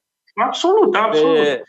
Bun. Am această idee naivă că adevărul uh, bate tot. Nu, tu o, ce să zici, te susțin, o să te susțin, dar o să-mi exprim rezervele, da? o să mă distanțez, mă, mă disociez și poate până atunci reușesc să te convertezi la ortodoxie. Uh, bun, uh, revenind da. la companiile coloniale, ele totuși, dacă înțeleg bine, sunt principalul agent al comerțului de sclavi. Uh, nu numai comerțul de sclav, dar fac o, dacă tot l-ai menționat, trebuie să spun că în anumite contexte comerțul de sclav, nu în toate, a fost mai puțin important decât credem. De exemplu, compania olandeză a uh, VOC, a Indilor de Est, aici în provincia Capului, a adus destul de puțini uh, sclavi. În total, pe, tot, pe toată durata existenței sale, au fost trei secole, aproape două secole jumătate, au fost doar 200 de mii de sclavi. Uh, de ce spun asta? Pentru că adesea se extrage mult prea mult, de, abuziv de mult din această idee. Au, au, au făcut comerț cu sclav. Da, au făcut comerț cu sclav, dar comerțul cu sclav a fost mult mai puțin important în anumite situații decât credem. Uh, dar ei comersau diferite lucruri. Comersau vin, comersau uh, uh, mirodenii, uh, țesături, uh, porțelanuri, uh, arme, sticlă, ce vrei. Uh, da, dar totuși, uh, legat de uh, comerțul de sclavi, că totuși un subiect dureros pe care n-aș vrea să-l evităm. În cazul companiilor olandeze, care a făcut mai mult comerț cu sclavi? Înțeleg că VOC-ul mai... A, cel mai mult VOC-ul. Da, dar, da, nu, dar nu doar în Africa de Sud, ci și în alte direcții. Adică au vândut sclavi către Uh, America de Sud, bănuiesc. Sau către... Uh, către... către Caraibe, o parte, uh, uh, sclavi au fost comersați în, uh, traficați în Asia. Acolo erau, de fapt, marile posesiuni. Uh, uh, Cape Town, Kapstad, cum se numea în olandeză, a fost doar, întâi doar o stație pe parcurs. O corăbile care veneau din Europa după săptămâni întregi pe mare, se opreau să ia apă și uh, legume și fruct de aici. Era o, o stație intermediară și nu era teribil de importantă la început.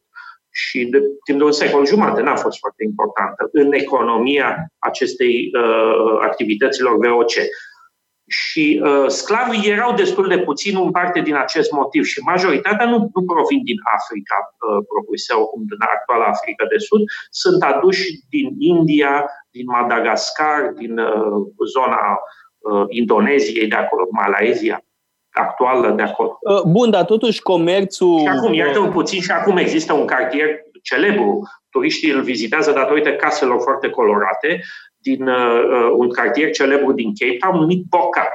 Ai case frumos colorate, este cartierul malaizian. Uh, da, uite, uh, când am fost uh, în Guadeloupe, acum doi ani deja, au trecut doi ani de când am fost în Guadeloupe, și am vizitat un muzeu foarte impresionant al sclaviei. Da? Și e impresionant să vezi câte zeci de milioane de oameni au fost transportați dintr-o parte în alta. Uh, și cum mureau pe vase, uh, dar um, uh, aici hai să mergem puțin în detalii. Cea mai mare responsabilitate o au companiile coloniale sau alte structuri? Că mă gândesc, de exemplu, în cazul Portugaliei. Portugalia e unul dintre cei mai mari comercianți de sclavi. Uh, ori în cazul Portugaliei, dacă înțeleg uh, eu bine, uh, nu e important sau sunt mai puțin importante companiile coloniale. E o implicare mai directă a statului. E corect ce spun? În plus, Portugalia, să nu uităm, deține Brazilia. Da? Este posesoarea Braziliei, unde sunt aduși sclavi în cantități impresionante ține Angola, Mozambicul și multe alte locuri, de unde provin mulți sclavi. Um, da, o problema este că atunci când vorbești despre sclavie, noi folosim acest cuvânt sclavie, dar cuvântul acoperă o, o mulțime de situații, unele pe care nu le numim ca atare sclavie uh, uh, uneori. De pildă avem acea, acel uh, caz al, numim așa colovial, sclavia albă, munca cu contract determinat, în care tu 10 ani ești adus de pildă în colonie aici de către VOC, tu țăran din uh, Olanda. Ești sărac, uh, ești practic luat aproape cu arcanul și te vinzi pentru 10, 15, 20 de ani, când ești practic un servitor cu puțin deosebit de un sclav. Dar cel puțin știi că după 10-20 de ani, când îți expiră contractul, teoretic ești liber teoretică, practic lucrurile sunt mai complicate. Deci sunt situații și situații. În cazul sclaviei propriu-zise, trebuie să spun că responsabilitatea este împărțită între capetele încoronate, uh, plantatori, uh, unele companii coloniale uh, și, trebuie spus și asta, negustorii arabi de Africa este, în Africa există, înainte de sosirea europenilor, chiar un trafic cu sclave enorm. O parte din el este direcționat către Imperiul Otoman și către alte formațiuni islamice, negustorii arabi sunt foarte importanti. Zanzibarul, de exemplu, este un, un centru al traficului de sclavi, către Africa de Nord, de asemenea, către Egipt, de pildă. Um, și, foarte important, sclavie este o instituție prezentă în foarte multe societăți africane. În momentul în care portughezii ajung, de exemplu, pe coasta Guinei și spun Ia să vedem, nu puteți găsi ceva sclav pe aici? Șefii de trib africani sunt, oh, păi de asta e marfă principală aici. Luați, avem. și pornesc războaie distructive între ei pentru a acapara teritoriul și pentru a lua sclav.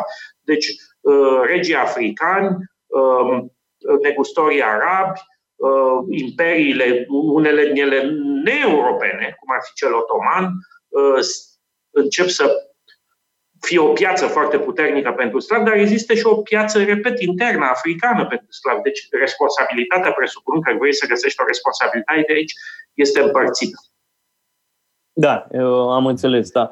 Um, acum, um, revenind la subiectul tău de uh, cercetare, um, bun, ne-ai spus că în analiza acestor companii coloniale, în special uh, VOC-ul, uh, tu observi mecanisme, apariția unor mecanisme de bună guvernanță, nu? de guvernanță transparentă, cu reguli eficiente și așa mai departe. Și asta cum au fost apoi translatate către stat. Au fost translatate către stat da. sau... Sigur că da. Păi uh, îți dau câteva elemente. Unu, aceste companii, ele creează o structură administrativă. Sunt funcționari. Ai și anumite grade, unele dintre ele similare gradelor militare, nu? Și uh, ești pus la, uh, într-un post, uh, ocupi un anumit loc precis în ierarhie, ești judecător, ești administrator, ești nu știu ce acolo, uh, manager, cum am zice noi astăzi. Uh, dar te ocupă cu multe lucruri, de la, de la apărarea acestui oraș, de pildă Stellenbosch, există un arsenal puțin mai încolo, construit de VOC, până la lucruri, nu, uneori ai funcția de judecător, judecător itinerant, de pildă. Uh, ai funcții care țin de, nu știu, de pildă trebuie să cultive o anumită zonă și să zic așa, agricultorul șef al zonei.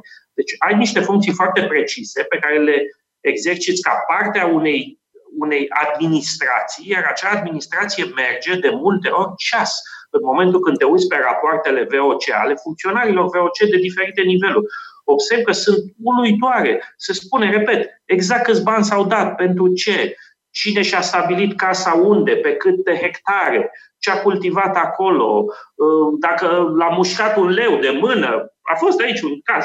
Uh, și tot așa, adică totul este atât de precis ce religie au, ce, uh, dacă vin la biserică sau nu, dacă și-au făcut școală sau nu, dacă au bibliotecă sau nu. Oamenii ăștia, de pildă, aici aveau, pentru că era prea mic orășelul, uh, nu puteau să aibă o bibliotecă a lor, nu? publică. Și atunci era un serviciu care pornea din Cape Town, din Kapstadt, o trăsură, cum ar fi la noi bibliobuzul. A dispărut acum, nu mai există. Biblia avea un fel de bibliobuz cu care, să spun așa, o trăsură. Nu ca, cu cărți și trecea prin diferite sate cătune asta, ei oamenii împrumutau, citeau acolo, că oamenii ăștia citeau, de-aia au ajuns prosperi. Nu? Uh, și compania se, se ocupa și de lucruri de genul acesta. Nu? Adică se ocupa de educație, se ocupa de apărare, se ocupa și totul o făcea la modul foarte precis, birocratic. Noi admirăm, de exemplu, în Europa, așa sa birocrație sau administrație prusacă sau prusiană, nu?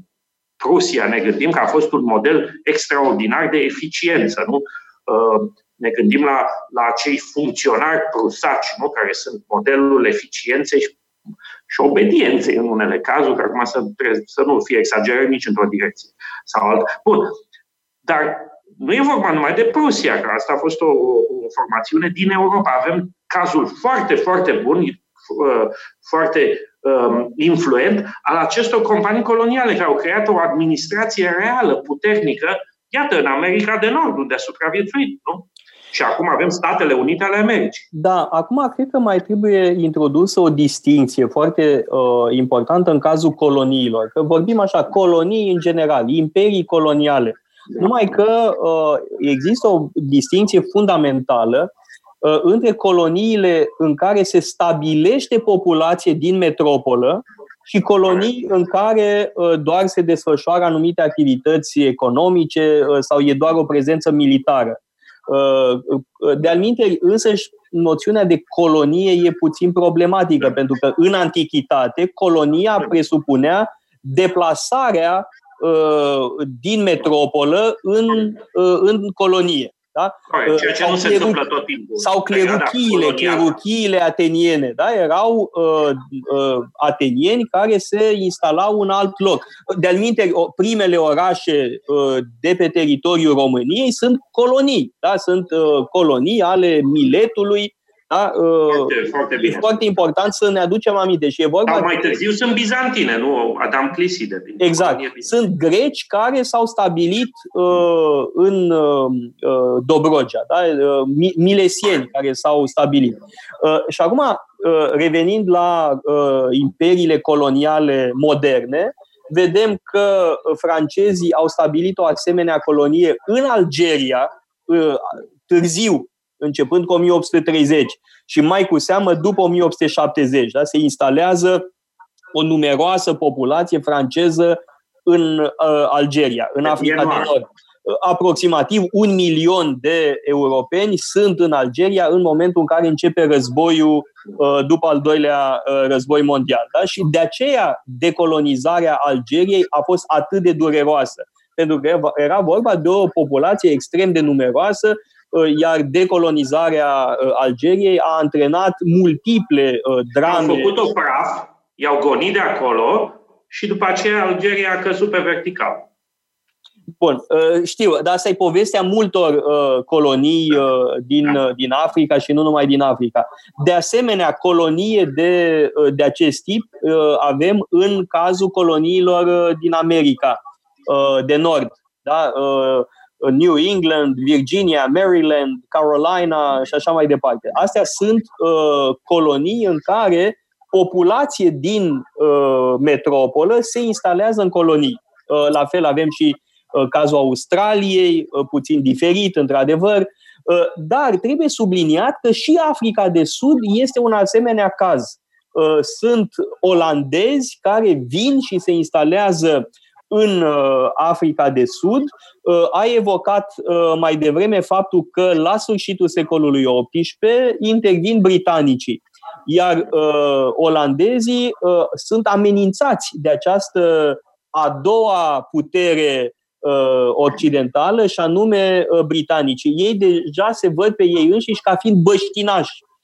Băștinași din Africa. Pentru că africanerii sunt de fapt localnici, pentru că sunt de patru secole aici. Adică da, din secolul XVII. Uh, când au început să se instaleze uh, olandezi? Nu, nu mă refer la începuturile coloniei. 1650.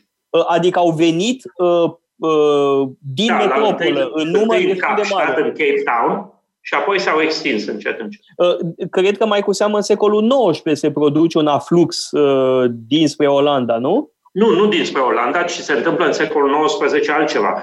Populația care e de origine olandeză, repet, mai sunt și alte componente europene și neeuropene. Genoții francezi sunt foarte importanți. Uh, de asta se cultivă vin aici, pentru că acești imigranți francezi, după revocarea edictului de, de la Nantes, uh, au venit în, uh, s-au stabilit în Africa de Sud. Chiar aici la Stellenbosch, în fața primăriei, este un uh, monument foarte frumos cu, uh, care ilustrează această migrație a genoților francezi în zona asta. Repet, de la ei avem vinul atât de bun. Dar în secolul XIX se întâmplă altceva, se întâmplă așa zisul mare trec, adică Marea Bejenie, am traduce noi. Marea uh, Bejenie, da, exact, așa e. Exact. Și uh, uh, africanerii, nemulțumiți de politica autorităților engleze, noi stăpâni, încep să migreze și fac, cam cum vezi în filme despre vestul sălbatec american, fac coloane de căruțe și se duc în băjenie. Se duc unde? Către interiorul continentului. Au ei așa niște direcții în care se duc, caută teritorii, negociază de regulă. Uneori se trage cu pușcă, alteori se negociază, se cumpără teritorii de la africani, de la triburile africane, sau se duc pe teritorii pe care le socotesc neocupate nu? și stabilesc, până la urmă stabilesc chiar state întregi, pentru că la sfârșitul secolului XIX apar așa zisele republici ale burilor. Nu? Și C- câte asemenea republici? Stai că e interesant asta. Câte asemenea republici ale burii? Sunt greu de numărat pentru că unele au o existență efemeră. De exemplu, în timpul Revoluției franceze apare la Zwellendam, un oraș cam la trei ore cu mașina de aici, uh, apare o această republică în contextul Revoluției franceze. Dar dacă nu le numeri pe alea mici, în esență ai două mari republici. Ai uh, ceea ce se numește acum statul liber, Free State, uh, statul liber Orania sau numit, și mai ai Transvalul. Nu? și aceste două mari republici, nu sunt singurele, dar aceste două mari republici moderne, la sfârșitul secolului XIX, intră în coliziune directă cu noua prezență militară în... Britanică.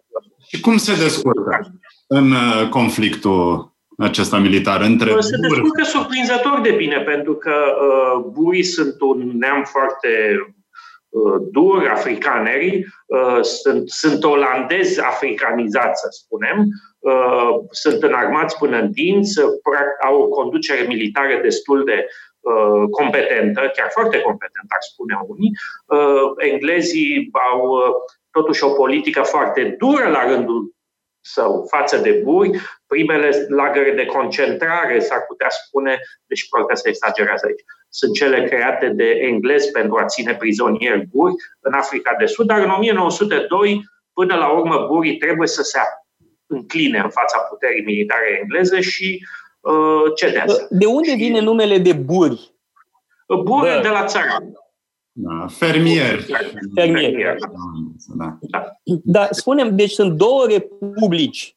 Da, uh, Transvalul și statul liber. Da. da. Uh, și ele sunt unite cumva? Sunt, uh, au o structură nu, federală sunt, sau sunt complet sunt, separate? Sunt distincte. La un moment dat, din 1902, în momentul când burii semnează pacea cu englezii, cu britanicii, se creează Uniunea Sud-Africană și atunci apare o uniune foarte complexă din aceste formațiuni, Republicile Bure, Provincia Capului și alte formațiuni, cum ar fi Natal, zona în care stau zuluși.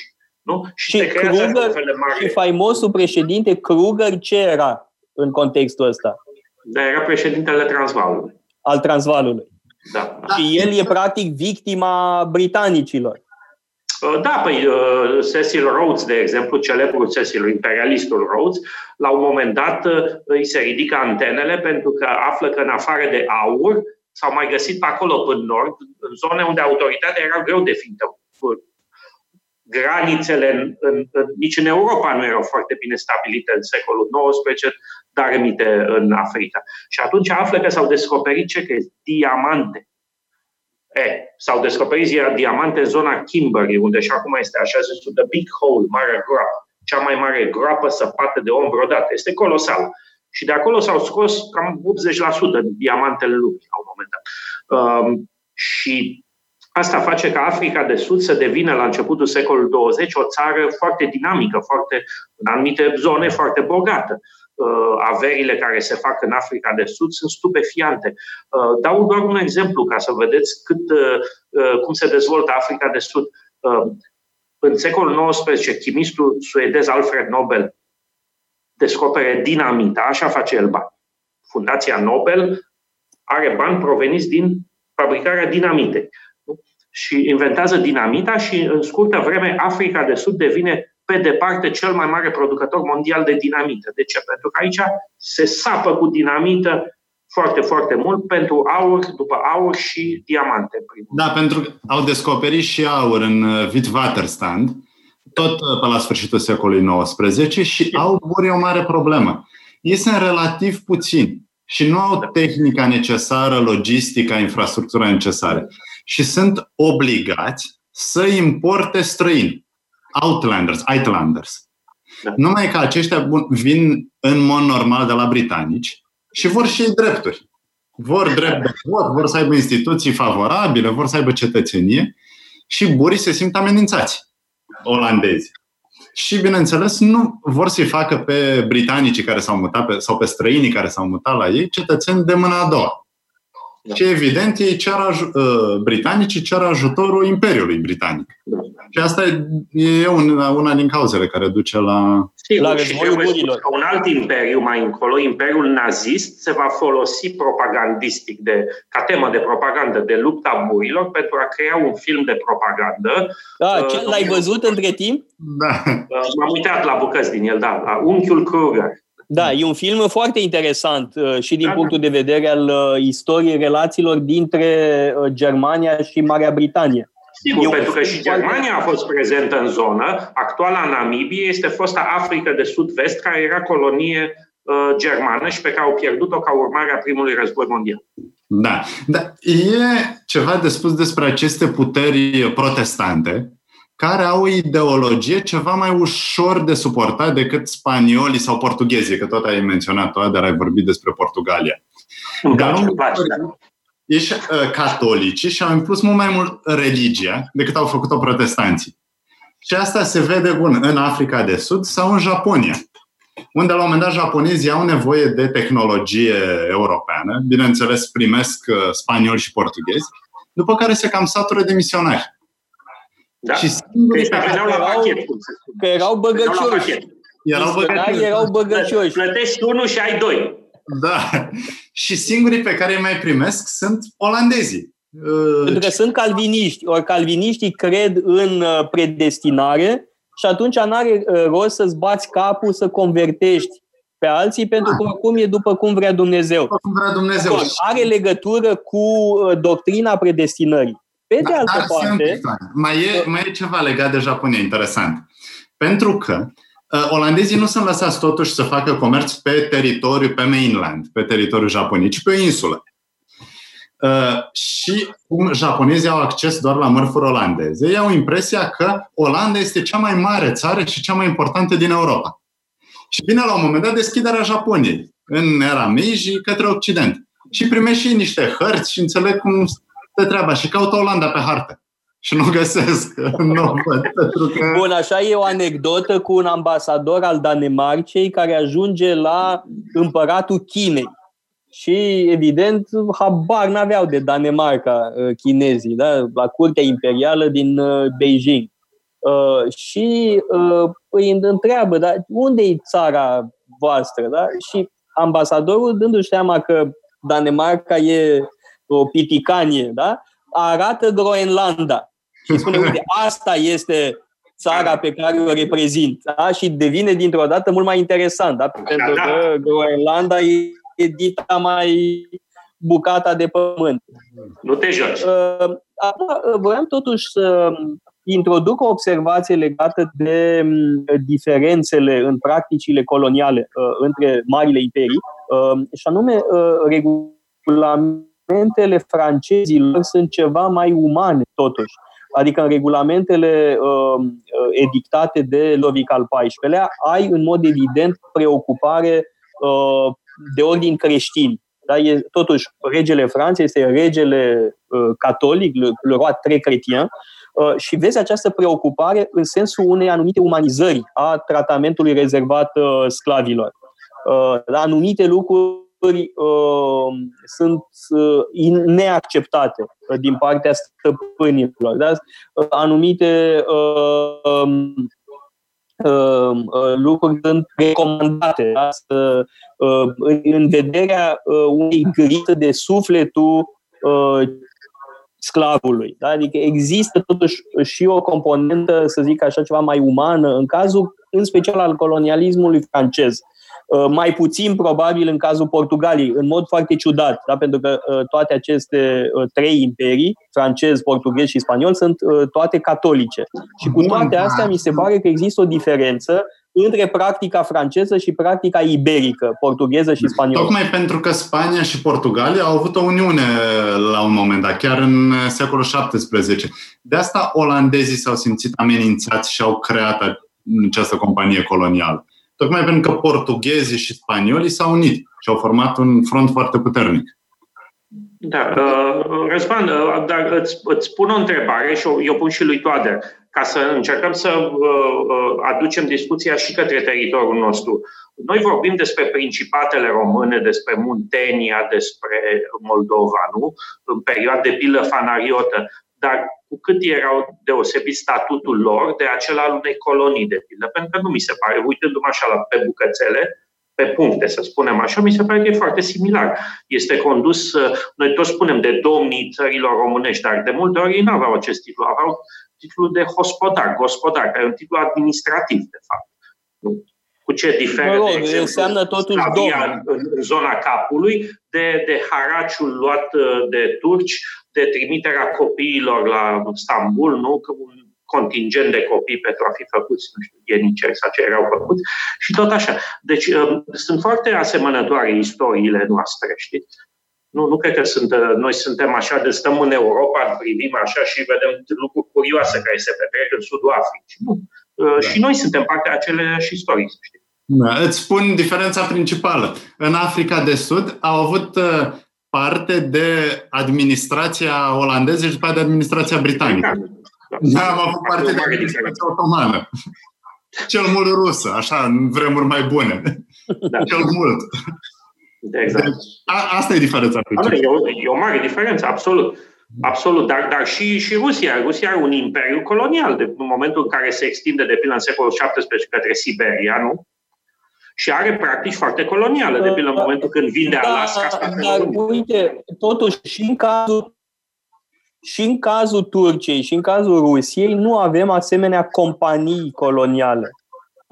Totuși e o diferență legată de faptul că atât Turcia cât și Rusia uh, sunt imperii continentale uh, și uh, sunt imperii care nu, nu se folosesc de companii coloniale administrează direct. Uh, e o mult mai uh, directă implicare a armatei armatei din uh, uh, imperiile respective. Sunt imperii eminamente militare, atât Rusia cât și Turcia, pe de o parte, și pe de altă parte uh, sunt imperii care au o misiune religioasă. Uh, și hai Turcia... Să fii surprins, uh, Bader.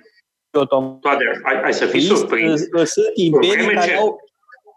Da, în vreme ce, ce descrierea ta ține, să zic, în linii mari, trebuie să spun că grupurile de uh, asociațiile de negustori și în Imperiul Otoman și în Imperiul Rus au un rol extrem de important în expansionismul uh, respectivelor imperii. De exemplu, în Siberia, da, Siberia adevărat. Este cucerită în bună măsură întâi ca o, o succesiune de întreprinderi private, nu? după care este acaparată de țară. Uh, în și dacă tu spui de asemenea că ambele sunt imperii continentale, aici trebuie să spun că nu e chiar, chiar, chiar așa. Pentru că, de pildă, Rusia, la un moment dat, după uh, Petru cel Mare, începe să aibă aspirații uh, militare, expansioniste și se uită cu speranță către mări și oceane. De pildă, descoperirea Antarcticii este, într-o măsură importantă, opera navigatorilor ruși. Uh, de asemenea, trebuie să spun că uh, Imperiul Otoman este angajat într-o expansiune maritimă foarte puternică și în Mediterana și în Imperiul și în Oceanul Indian. Portughezii, când ajung în secolul XVI în Oceanul Indian, în India, spre exemplu, de ce găsesc aliați în conducătorii locali? Pentru că ei sunt foarte interesați, și persanii, și uh, rajahi indieni, și tot așa, să le dea peste, peste cap uh, otomanilor și ei au nevoie de aliați. Și portughezii sunt capabili, nu? Au, au mușchi militari, au, au, au nave. Bun, atunci, au... A, a, cred că ar trebui nuanțat ce spuneam. Uh, sunt imperii preponderent terestre, da, uh, da. și coloniile nu sunt îndepărtate. Coloniile sunt aproape de metropolă. Adică sunt în, sunt contingente, să, sunt, uh, pardon, nu contingente, sunt apropiate de uh, metropolă. Dar asta e totuși o diferență importantă. Da, pentru că, pentru că otomanii, de exemplu, n-au reușit să găsească soluția cum să administrezi la distanță un imperiu. Uh, ei, de exemplu, nominal, au zone cum ar fi actuala Tunisie, Algerie sau Libie. Uh, dar în momentul în care te uiți cum erau ele administrate, sunt administrate de lideri locali care nominal sunt în slujba sultanului otoman, dar în realitate sunt uh, formațiuni independente. Da, și atunci în... poate seamănă mai mult astea cu țările române? Uh, seamănă și nu seamănă, pentru că, de exemplu, ceea ce numeai tu acolo o misiune militară și religioasă este evidentă în nordul Africii. Ei au uh, practică pirateria acele enclave islamice din nordul Africii, practică pirateria în mod organizat, dar și ca o componentă a jihadului. În vreme ce în țările române, cazul e mai special pentru că acolo domnii sau gospodarii sunt de origine creștină. Și atunci lucrurile sunt evident mai, mai diferite. Uite, da, uh, mă gândeam geografic, la felul în care s-au uh, făcut aceste descoperiri, pentru că ai menționat, Cătălin, faptul că portughezii au ajuns uh, aproape de Imperiul Otoman, bun, în India. Se uh, confruntă cu Imperiul Otoman, de fapt. Pentru că și portughezii au trecut prin Africa de Sud, bineînțeles. Pentru că altfel nu aveau cum să înconjoare continentul și să ajungă în... Cel mai de sud punct al Africii nu e capul Bunei Speranțe, cum crede lumea, este capul Agulia, capul acelor. Da. Care este mai la sud. Portughezii s-au dus de-a lungul continentului. Au urmat uh, coasta. Olandezii, când au ajuns, au ajuns până la capul Bunei Speranțe, evident, n-aveau cum să facă altfel, dar după aceea aveau o mare problemă, pentru că nu puteau să meargă tot pe drumul portughezilor. Unde erau portughezi, puterea ostilă. Așa că au descoperit sau mă rog, au mers pe o rută diferită, mai prin sud, prin Oceanul uh, uh, Indian. Și după aceea, deci prin sud, după care direct spre nord, spre India sau spre Indonezia. Pentru că Indonezia este în bună măsură o creație olandeză. Uh, Jakarta se numea Batavia. Sigur. Uh, Australia este descoperită tot de olandez, de fapt. Abel Tasman este un... asta se numește Tasmania, insula respectivă. Este un uh, olandez. Uh, șeful, poate cel mai important al uh, Batavia, al părții estice din uh, VOC, se numește Jan Peterson Kuhn. Un olandez foarte dur, dar care are o idee strălucită. Bun, nu e singur. Dar ei se gândesc în felul următor. Noi vrem să facem comerț cu țările din Est, fabuloase, aceste colonii fabuloase. Să mergem peste portughezi, peste spanioli, să îi depășim. Numai că noi nu prea avem ce să le oferim. Pentru că ei au industrii mult mai dezvoltate, manufacturi mult mai dezvoltate. Ei sunt interesați doar de aur și argint. Și asta au portughezi și spaniolii, nu noi. Așa că noi o să facem următorul lucru. O să facem așa numitul carrier trade. Adică o să ducem bunuri dintr-o parte în alta Asiei, de la o țară la alta. Și luăm taxa pe valoare adăugată, nu știu cum să-i spun.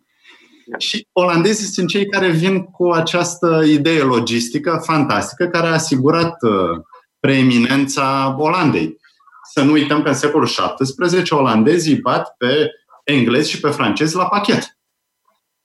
Înving... Și se stabilesc, de exemplu, creează un stat temporar în uh, Formosa, în Taiwan, de pildă.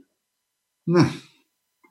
Uh, pe asta s-a bazat uh, dezvoltarea da, e, e un imperiu foarte modern, foarte inventiv și foarte privat, ca să spun așa. Nu e autoritate de stat. Care sunt, sunt negustori, sunt administratori, sunt militari, sunt judecători, sunt de toate. Oameni de cultură, de știință. Da. Uh, și asta se vede uh, în muzeele din Olanda, pentru că vedem hărți, vedem descoperiri științifice, uh, ierbare. Bun, eu am coșmaruri de când eram la școala generală și în liceu trebuia să facem ierbare, insectare și era chinul, chinul meu principal. Am un coșmar, să știi, care spune cam așa. Mă uit la cunoașterea pe care o au tinerii când ies din liceu, cunoașterea cartografică și mă înspăimânt. Hmm. Pentru că, nu știu, se mai face ceva geografie în liceu, în școala secundară, primară, nu știu, e ceva. Nu știu, sunt speriat, adică uh, nu, nu, nici nu pot să vin cu exemple, mă, mă doare capul. Înainte, țin minte, mi se arăta harta și fără nume de Trebuia să știu unde e Zairul, unde este Etiopia, unde este uh, uh Senegalul. Unde... Nu mergea. Și să știu ce munți sunt acolo, ce capitală e acolo, ce orașe importante, ce mine, ce aia, ce, uh, ce faună, ce flori. Acum, mondial, nici din Europa. Îl întreb pe unul, ai, ai fost în... Uh, uh, cum am întrebat-o pe o domnișoară odată. Zic că ați, ați uh, fost în Franța, zice, da, la Paris. Zic, spuneți-mi trei orașe din Franța în afară de Paris. Păi și eu am fost doar la Paris. Corect. Da, Și zic, nu, dar pe drum n-ați zic, cum ați fost cu autobuzul? Zice, da, am, am fost, zic, dar pe drum n-ați trecut într-un oraș? Zice, nu, că am călătorit noaptea. Nu știu, zice. Da. E, e, Acum e, pui și tu întrebări de astea. În secolul 17 era de bon ton pentru olandezi, burghezi, nu neapărat cei mai bogați, să aibă multe ilustrații, multe tablouri pe pereți. Și bineînțeles, nu toți își permiteau tablouri uh, de Rembrandt. Așa că ce aveau? Aveau fie tabloașe micuțe, fie hărți, foarte multe. Bine, era și o campanie de marketing din partea VOS-ului sau a celelalte companii coloniale, Vico. Uh, pentru că dacă trasau hărțile alea în modul potrivit, își proiectau puterea simbolică. Uite unde am ajuns noi, uite ce am cucerit, uite cât de bogați suntem și investește în noi, cumpără acțiuni la noi. Ah, deci VOC-ul nu numai că a creat uh, o siglă, da, un brand, uh, dar în plus de asta făcea și uh, marketing foarte eficient, uh, uh dând uh, moca hărți ei nu chiar moca. Erau companii pe acțiuni toate. Pe acțiuni, da. Aveau acțiuni la bursă. Deci, e cum ar fi astăzi, uh, nu știu, Apple sau, nu? Gândește că Apple, de exemplu, și-ar asuma funcții guvernamentale, cam așa. Păi, probabil ar fi mult mai bine conduse uh, Păi cât de, cât de Liviu Dragnea, mai bine suntem conduși de, sau de Iohannis, mai bine suntem conduși de ăsta, cum îi zice, Tim Cook sau de, ăla de la Microsoft sau... Nu? Da. Aoleu, ce reacții o să avem! Iarăși eu mă distanțez. Eu sunt pentru suveranitatea statelor naționale. sunt da. suveranist. Da. Bun, companiile astea dispar la un moment dat. De ce? Se întăresc statele naționale. Nu? Asta e. Este unul dintre motive. Alt motiv ține de uh, evoluțiile culturale, economice. Dau un exemplu. Uh, să zicem că una din mărfurile importante care vine din colonii este cauciucul, de exemplu. La un moment dat, spre secolul XIX, lumea începe, începe să facă, folosesc alte procedee, de pildă, se inventează la un moment dat cauciucul sintetic. Înainte de asta, avem coloranți, cum ar fi indigoul, pe plantațiile din sudul american, Uh, ce se obține? Noi știm că bumbac, dar nu numai bumbac, indigo, de exemplu. Dar indigo la un moment dat natural devine mai puțin important după ce industria, mai ales germană, în secolul XIX, începe să producă coloranți artificiali. Și tot așa. Uh, de asemenea, uh, balene. Se vânează balene. Uh, și atunci trimiți baleniere pe mările lumii. Nu? Industria uh, americană de baleniere este cea mai importantă la început, dintre industriile americane la începutul secolului XIX. În scurtă vreme însă, industria de bale, de vânătoare de balene, uh, se prăbușește pentru că la un moment dat, de pildă, uleiul de balene este înlocuit cu altceva și atunci petrolul e foarte important în tot acest proces. Uh, și atunci nu mai e nevoie de așa ceva. Se inventează diferite materiale, cum ar fi materialul plastic, nu mai e nevoie de așa balene, de materialul numit balenă, cartilagii, oasele acelea de balenă care sunt aduse, uh, sunt oasele acelea flexibile de la balenă. Și uh, nu mai e nevoie de ele. Deci apar diferite lucruri care schimbă raportul de forțe și economic și cultural. Deci, practic, companiile coloniale nu prind a doua uh, etapă a colonizării, pentru că avem etapa din secole 16-17.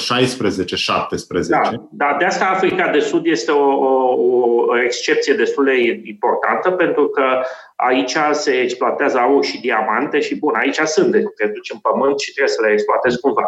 Și atunci companiile acestea rezistă, în vreme ce în momentul în care se pune problema de coloranță artificial, petrol, cartofi, uh, spiritoase obținute în Europa, nu în colonii, rom, de exemplu, ci ginul sau berea sau asta care sunt produse în Europa.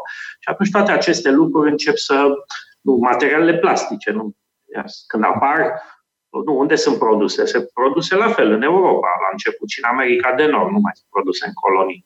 Mm. Și atunci se schimbă raportul de forțe. Evident. Deci nu mai este rentabil din punct de vedere economic, în plus îmi închipui că riscurile rămân. Nu, imperiile coloniale costă, cum Portugalia, de exemplu, spre nefericirea s-a constatat. Costă foarte mult. Unele, unele state scapă de ele, pur și simplu. Nu mai au nevoie să se ducă. Să se... Așa cum au constatat, până la urmă, și sovieticii la sfârșitul anilor 80. Nu că imperiile coloniale... Da, după ce au, după ce au umflat cât au putut din, uh, din România, Polonia sau de unde au, în Germania de Est, după aceea a început să-i cam coste la buzunar. După cum acum, de pildă, uh, pe Putin îl costă uh, Venezuela și Cuba și asta. Sau Siria. Cam tot așa, e același proces. Tot un imperiu colonial? Bun, bineînțeles, nu în același Rusia actuală, da, și uh, intervine malul militarii temir pe unde, uite, de pildă în Georgia, uh, întreține enclave separatiste, cum ar fi în Transnistria, sau are regimuri marionetă, cum ar fi cele din Siria sau Venezuela. Apropo de geografie și de cunoștințele de geografie, să precizăm, Georgia țara, nu statul american. Corect, corect. Aoleu, intervine Rusia în Georgia din Statele Unite? Asta ar fi, într-adevăr, o știre teribilă, da. da. Uh, îmi aduc aminte de o expresie în olandeză, uh, dit zijn de tropenjaren. Aceștia sunt anii tropicali. E folosită astăzi pentru a descrie perioada mai grea din viața unui om. Să spunem când uh, ai foarte mult de muncă, ești la începutul carierei sau da. ai o, tocmai o familie, s-a, s-a născut un copil, s-au născut doi copii da. și mai dormi trei ore pe noapte. Nu mai ai timp. Ăștia sunt anii tropicali în care trebuie să muncești foarte mult astfel încât să ai o viață confortabilă mai încolo. Expresia asta vine, bineînțeles, din trecutul colonial. Când olandezii plecau în colonii, unde viața era periculoasă, puteai să te îmbolnăvești. Rupeau de rupeau, rupeau, efectiv pentru a avea o viață confortabilă la bătrânețe. Fie că se întorc. Unde erau cum să ținut sub, sub, uh, sub un juc de fier al, al, al VOC-ului. Prima dată când apare în, în arhive uh, termenul africaner, cum se numesc ei acum africaner, uh, apare în secol, la început secolul XVIII când unul dintre uh, localnici spune, este adus în fața judecătorului, amândoi sunt albi, evident, amândoi sunt olandezi, și ăsta spune, uh, acuzatul spune, păi nu poți să-mi faci mie asta, că, zice, eu sunt africaner, zice, am drepturi. Și ăsta îi spune, este oficial al companiei și judecătorul îi spune, drepturi? Îți arăt eu drepturi. Și pune să-l ciomăgească. Nu? Deci uh, uh, viața e grea, adică noi avem ideea asta că era o mână de albi care exploatau o masă de negri. Uh, nu e adevărat, adică această imagine este de multe ori caricaturală. De multe ori cei exploatați erau, să zicem exploatați, și aici un termen, cred că un pic abuziv, erau populații sărace din Europa aduce, aduse aici ca să, ca să muncească. Nu erau aduse să, să stea să lipească timbre sau nu.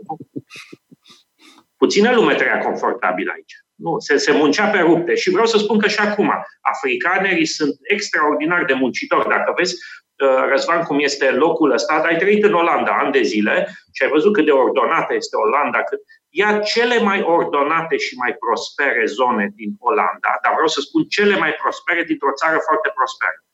Uh, cele mai disciplinate dintr-o țară foarte disciplinată. Și nu știu dacă se compară cu acest oraș, vreau să spun. E ceva să, Dar, până acum să trebuie să vezi ca să înțelegi. În, în Olanda sunt mulți imigranți, așa ca mine, care au stricat disciplina olandeză. Da, pe, eu am văzut eu pe unul așa cu ochelari acolo, care, până Leiden, care făcea uh, agitație. Uh, uh, Cătălin, voi sunteți singurii doi români bănuiesc în Stellenbosch. Mai e vreun român pe acolo? Uh, n-am găsit. A, a venit la un moment dat uh, prietenul meu, uh, profesor de la Timișoara, Silviu Rogobete, care a fost Uh, mult timp aici uh, și uh, consulul general al României la Cape Town și am avut plăcerea să, să ne întâlnim aici. Un om care știe foarte bine Africa de Sud și care știe foarte bine și Stella. Apropo, ai avut tangență cu ambasada română acolo?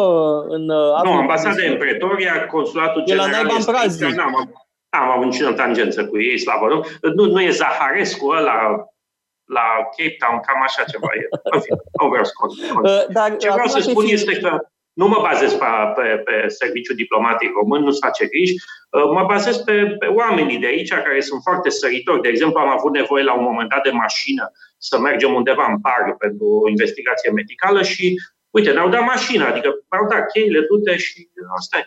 Uh, sunt oameni foarte săritori, foarte, foarte corecți, foarte de treabă. Și, repet, muncitori plus că e curat aici, nu-ți vine să crezi. Uh, acum, pe final de emisiune, aș vrea să vorbim puțin despre cum sunt văzuți uh, africanerii, uh, aceștia de origine olandeză, în contextul actual, da? după abolirea apartheidului, cum, care sunt relațiile între categoriile care compun populația acestei țări atât de vaste?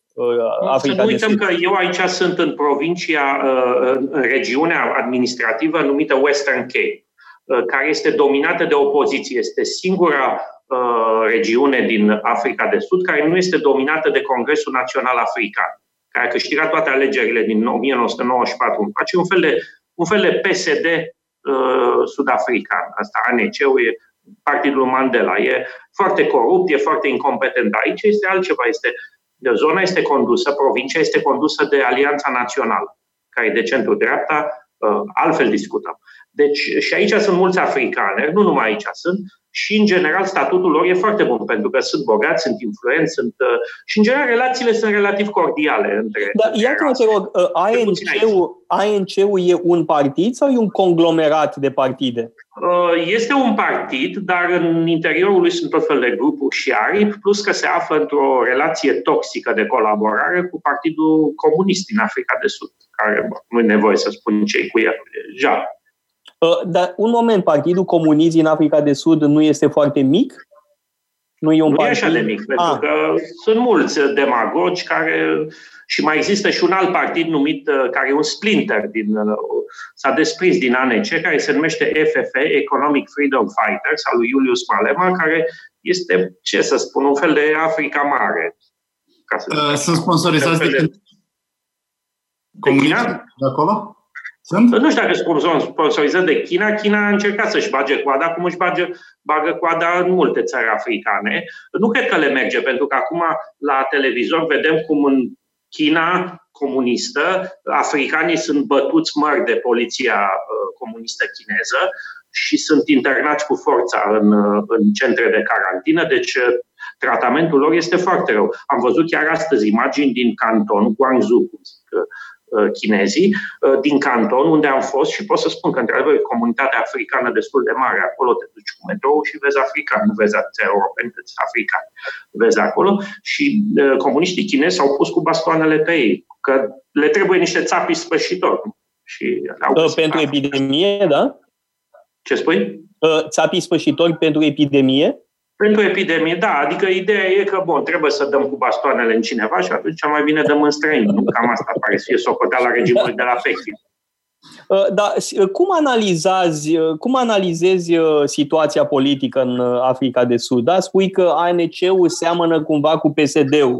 Adică Uite, dacă stânga... te uiți în clasamentul Transparency International, International al percepțiilor corupției, o să vezi că România și Africa de Sud sunt pe același loc, 71. Deci România e, în opinia experților, la fel de coruptă ca și Africa de Sud. Ceea ce, nu știu, cine să fie mai speriat de asta? Noi de că suntem la fel ca ei sau ei că sunt la fel ca noi? Nu știu, e ceva... Înseamnă că stăm bine dacă suntem uh, uh, pe același loc cu Africa de Sud. Bine că nu suntem da, uh, uite, mulți, pe același loc cu alte țări din Africa. Da, mulți sud mai rău. spun următorul lucru și cred că au dreptate. Spun, uite cât de incompetent și corupt este guvernul. Zice, imaginează-ți că Africa de Sud, care e totuși, în ciuda acestor lucruri, o țară bună, pentru că aici totuși e piața liberă, sunt firme private, sunt mulți oameni influenți și cultura Uh, e bun, la un nivel, educația universitară, la alt nivel decât la noi, dar spune, imaginează cum ar fi Africa de Sud dacă ar fi bine guvernată. Și cred că au dreptate. Africa de Sud e o țară fantastică, extraordinară, cu oameni minunați, care merită o guvernare bună, dar aceasta nu e guvernarea ANC-ului.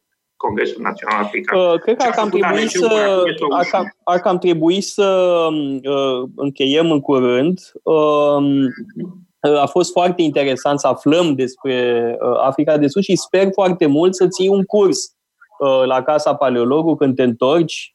Uh, sper să te poți întoarce cât mai repede, că asta sper eu, nu știu ce speri tu. Probabil tu speri să stai, blocate.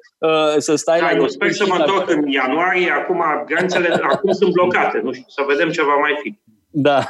Uh, deci te așteptăm să faci un curs uh, despre Africa de Sud, uh, despre companiile coloniale, pentru că e un subiect absolut Te așteptăm la o discuție despre companii indiilor de vest. America de Sud, Brazilia. Da?